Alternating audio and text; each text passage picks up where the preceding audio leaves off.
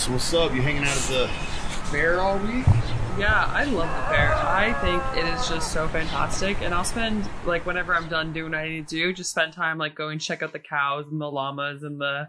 It's just fabulous that it brings just like an entire state together over agriculture.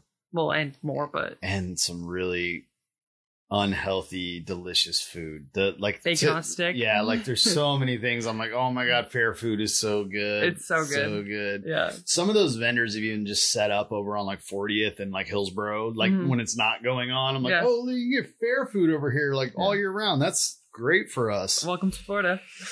Well, hey, yo, for those just joining us, welcome to Tampa Talk. It's Friday, February 10th. I'm John. And I'm Dahlia, and thank you for joining us. All right, so what are we talking about?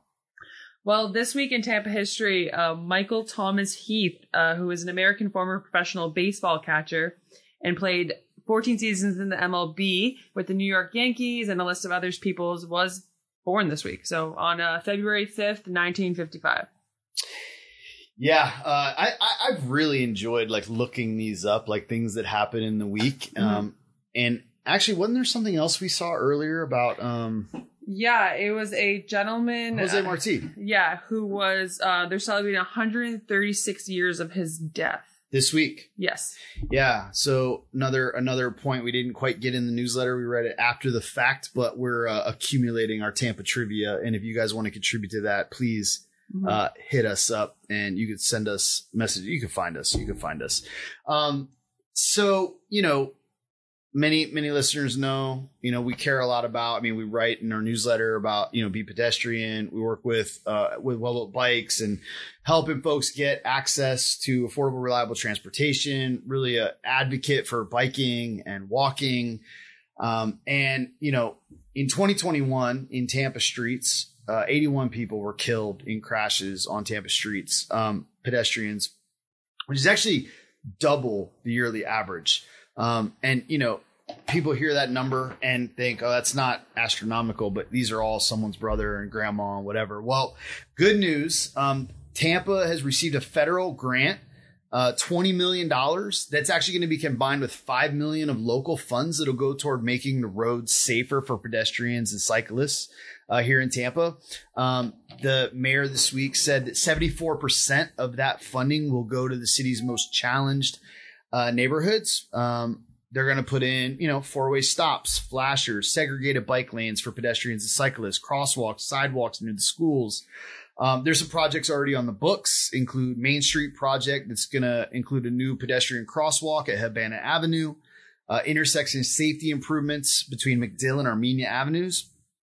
Um, and then there's also some protected bike lane and pedestrian safety improvements at intersections between Columbus and 26th Avenue um, along Republica de Cuba in Ybor City. Um, so I saw, I saw, I was driving through downtown and saw it was all lit up like your people's flag. my people. yeah, no, the they were honoring the sister city agreement with Agrigento, Italy. So they lit up the the skyline green, white, and red uh, Sunday through Tuesday this week. And this is a relationship that goes back 31 years, and so that's what they were celebrating. And uh, the Italian club, l'Unione Italiana, formed this sister city committee in 1987 and they chose it because Agrigento is in the Sicilian province of Italy, so right there on the tip of the boot. Well, Agrigento is more like the, anyways, it's the top of the boot is Sicily, and um, it's where ninety percent of Tampa's Italian Americans trace their heritage back to. It's amazing. And I think it's a really important thing to point out that you know people have this stereotype. When I tell people I'm Italian, they don't believe me because I'm 5'10 and uh, don't have curly hair or any of the super dark skin that Mhm. people attribute to Italians. And that's because most Italians that came into Tampa, America were Sicilian, right? Mhm. Whereas I'm Northern Italian, which That's is right. blonde haired, blue eyed, six foot. You know, it's, it's a Mhm. very different looking people. And I think it's important to remember that you can be from the same country, but look very differently. And, um, it's cool that Tampa has this relationship with a, a, a city all the way across the, the pond. I didn't even realize that there was such a thing, like Oh, yeah. as sister cities Yeah. at all. And then just you know was like, why are we lighting up uh, Italian flags on our buildings? And then I started looking in and reading this, and I just thought, man, this is uh I don't know. It's, kind of cool. I'm, I'm, it's some really fascinating history. I'm, I'm interested to learn more now. And, and it sounds like there's a bunch of like, mostly like mayor delegations that go back and forth between the two and like sharing, uh, resources and, um, so there's some other cool, uh, things happening. So, uh, do you know about Big John? Big John, the world's largest triceratops. So this, okay. So apparently this 26 foot long dinosaur, this Triceratops, was found in South Dakota in 2014. Actually, watched the video, and the dude's like hiking along. He's like, "Oh, I saw a bone, and there's another bone." Hmm. Well, it made international news because one, uh, nobody had seen um, this like full of a skeleton of a Triceratops. It was actually so they, I guess they 3D printed missing pieces, Right. but it was 60% intact, which is actually like one of the most complete fossil remains sets that have been unearthed actually. Um, so they say it's like 10 foot tall. It's like the size of a moving van, basically, this, uh, dinosaur. But then in 2021, it's in, um, the news again because it went to auction in Paris and got $7.7 million Wow. um, paid by a Tampa entrepreneur, uh, Sid. Do you want to try that name? Sure. Peg Pegidipati? Pagadapati. Pagadapati. Sid Pagadapati. I don't know if I'm saying your name right, but he, the man, bought uh, this dinosaur for 7.7 mil, and he is lending Big John, as he is affectionately Huh. called, to the Glazer's Children Museum for the next three years. So uh, everybody can go see the world's largest Triceratops right here uh, That's in insane. in Tampa. Everything from one that dinosaurs existed is still wild. Period. No, yeah. and then two that people can just buy them. Like you know, like the fact that this guy could just buy a dinosaur, gives eight million dollars. Yeah, to just spend. laying her in a little extra eight mil, Yeah. sitting around. Um, but that's fantastic that he's he's uh, lending it to the Glazer Children's Museum because seeing things like that really is what inspires kids to you know become scientists and archaeologists and and really um, just build a career off of it. Well, speaking of Tampa entrepreneurs that maybe have seven million dollars laying around to maybe not invest in a dinosaur, but maybe in a tech company or entrepreneur. Um, so there is a local. It's it's called Trent Trenam Law is a local law firm that's been doing quite a bit in the tech kind of entrepreneur investor space, and so they've they've gone ahead and launched a team um, called TrenamTech. Oh, did I say Trenam Law? Trenam Law, TrenamTech is an initiative dedicated to serving the unique legal needs of technology, tech entrepreneurs, and investors in Florida's what is becoming a booming tech sector, actually. And they they have uh, a, a team of multidisciplinary um, lawyers. Uh, and groups to meet the needs of entrepreneurs and investors. Um, and so anyway, that hit the news this week. It was kind of some big news that that's getting launched and it, and it does look like a pretty significant kind of like one stop shop offering from everything from like set up to scale to sell. Um, they want to kind of be able to provide these needs both on the side of the investor as well as on the side of entrepreneurs. Um, and then, you know, I was talking about seeing the lights downtown. Something else people listening may have seen uh, this last weekend. I believe it was on Saturday. Um, you might have saw like clouds of smoke billowing out of like down near Ybor and Adamo. Um, if you were wondering what that was, uh, Tampa Fire Rescue was called to what they called a working structure fire. It was actually involved multiple tractor trailers at a business that's located at 39th and Adamo. So there was Hmm. like a fleet of trucks. It was a huge fire. Um, nobody was injured. Hmm. Uh, no, no firefighters, no civilians, pedestrians, whatever, however you want to say that. But these, this fleet of tractor trailers was destroyed. Yeah, destroyed. I can actually know exactly where where they're talking about. Yep. Yeah, Yeah. right over there by the dump. Like Yeah, just when you, you come out of the dump, it's right there. Like you, we pass those trucks all the time. Well, Yeah. those trucks were just. Now they don't know what started the fires. Hmm.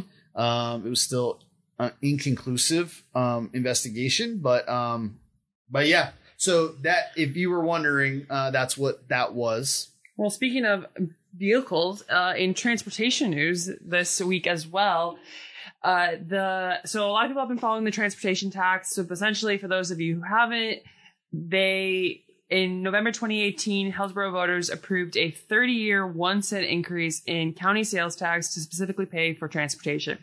Then in December of that year, Commissioner Stacy White filed a lawsuit challenging that tax, saying that it was, I think, unconstitutional was her overall object, like her overall statement. Fast forward to February 2021, the Florida Supreme Court said that um, the way that the amendment was written was restricted, and so the money that the tax brought in was um, unconstitutional, and so the 569 million dollars that they'd already collected froze. Finally, um, they recently started talking about how they were going to use this 569 million towards like yeah, we just reported, like said, we're gonna. Oh, they're freeing the money up, and it's gonna be made available. Right. And so two weeks ago, county commissioners held workshops to lay out potential projects that the money could be spent on. However, the most recent governor's budget put out by Ron DeSantis says the money is required to be returned to taxpayers. I'm get a so- check. I mean, for what, one penny? Like, I'm confused. Yeah, I don't know how they distribute that. It would be was one on penny sales each. tax. Yeah, or I guess it wouldn't be one penny each, but it's a super small number each. Um, but yeah, so ha- that's where the story stands now. How they plan on getting 569 million dollars back into taxpayers' hands beats me. I don't know, but we might have a date night. But yeah, twenty dollar date night. Take my baby out. Um, but yeah, so that's the, the 569 million continues to be in limbo. Is I think where we're at right now. It's insane. More to come. This saga with this money, and it it's just a proposed budget. People are raising hell.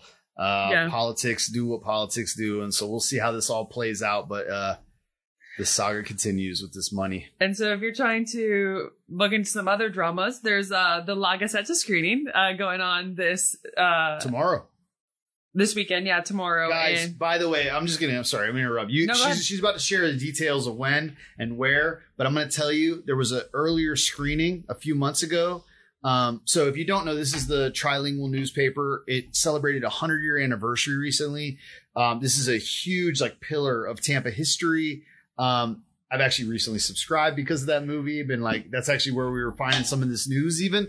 Um, but I cannot urge you guys enough. Like, make the time, go see this film. It is, it is such an incredible story of like three generations, um, of kind of since like started by a, uh, a, um, uh, lector, like a, a reader at the cigar factories when they went on strike. He's like, okay, I got no one to read to. Well, maybe I'll just write.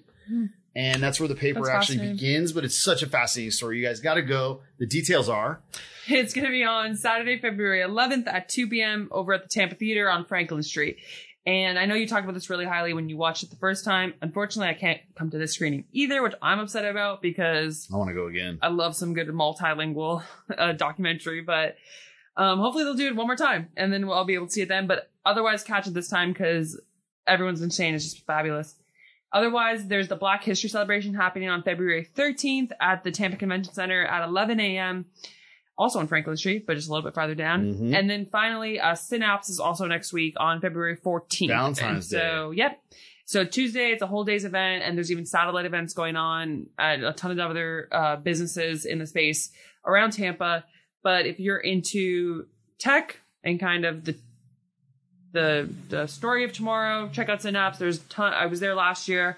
Really awesome um, event being housed, held at Amalie Arena, and you do need to get tickets. So Yeah, I was out of town last year because I was out was I at Eat Denver? I was out in Denver, I think, uh, doing other tech stuff. But uh, I was really bummed I missed it. I'm hoping I can get over there this year.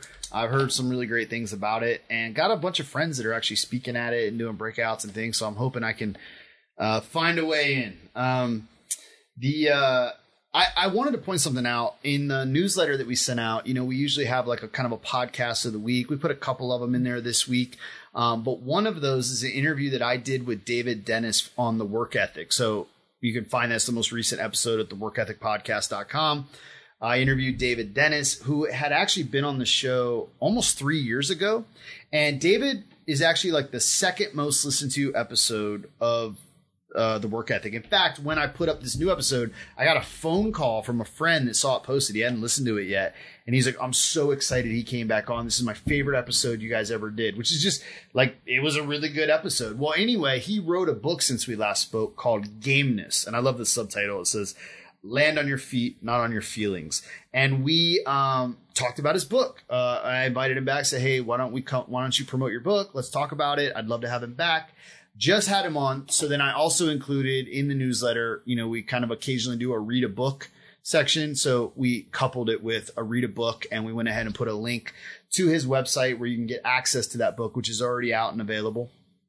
And another piece of work ethic kind of um, information that you shared is a recap of your interview with John Sanders titled Mhm. Boredom, Grit, and Flow State. Do you want to share anything a little, uh, about that? You know, so John's an old friend of mine. He was actually the second episode. So I'm slowly going through these old podcast episodes and trying to make articles um, for Word on the Streets um, in a new column called The Work Ethic.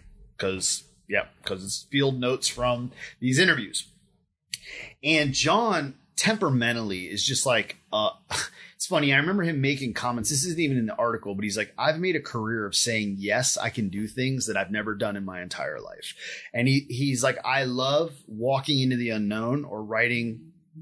It, sounds like he writes checks with his mouth and then figures it out. But he's got like this real need to learn.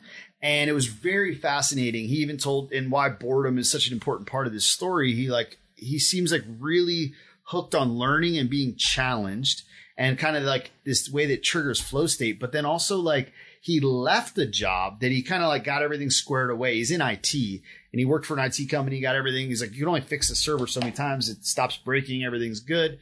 And he's like, they were happy to keep paying me, but he took a lower paying job and actually left that job to go somewhere that would be challenging and would give him an opportunity to learn and have to work hard again.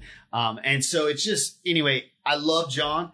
Um, it was an incredible conversation. I put a link of it at the bottom of the article. I encourage everyone to listen to the entire episode because it's not a recap of the whole, it's a long conversation. Um, but that section, um, where we, re- we really get into like the, even some of his hiring practices, like looking for grit attributes in people he's hiring, his experience of flow state and contrasting that a little bit with like the, the avoidance of boredom. Hmm. Um, and I was, I, I thought it was really, uh, an, an incredible section of the show. Hopefully my notes do it justice. Um, but there you go. Fascinating. It actually touches on kind of what we were talking about earlier today about the pluralism of knowledge and work, and it kind of speaks a little bit to that too. And so I look forward to listening to the episode. I've read Yep. the recap, and now I want to hear read the whole, uh, Awesome. listen to the whole thing. That, that is, that is the idea. In otherwise, uh, if you haven't yet, our Jolly Roger are still minting at wellbuilt.city slash Jolly Roger. And so this is an NFT that we put out uh, to help us, to help give people the opportunity to kind of join us in our work and be a part of the community. You can also join us on Discord at wellbuilt.city where we kind of share information and also just kind of communicate as a community as well. Otherwise, please comment, rate, and share Tampa Talk and Word on the Streets. We'll be out at Harvest Hope this morning from 10:30 to 12 and the Ybor Garden from 10 10 to 12 and we have a lot of mulch to move. So please join us at the Ybor Garden if you're out that way. I love that there's so much happening at the same time on Fridays. It's really kind of awesome. All right, well that's what we're talking about everyone and thank you for joining us. Until next time. Y'all be good.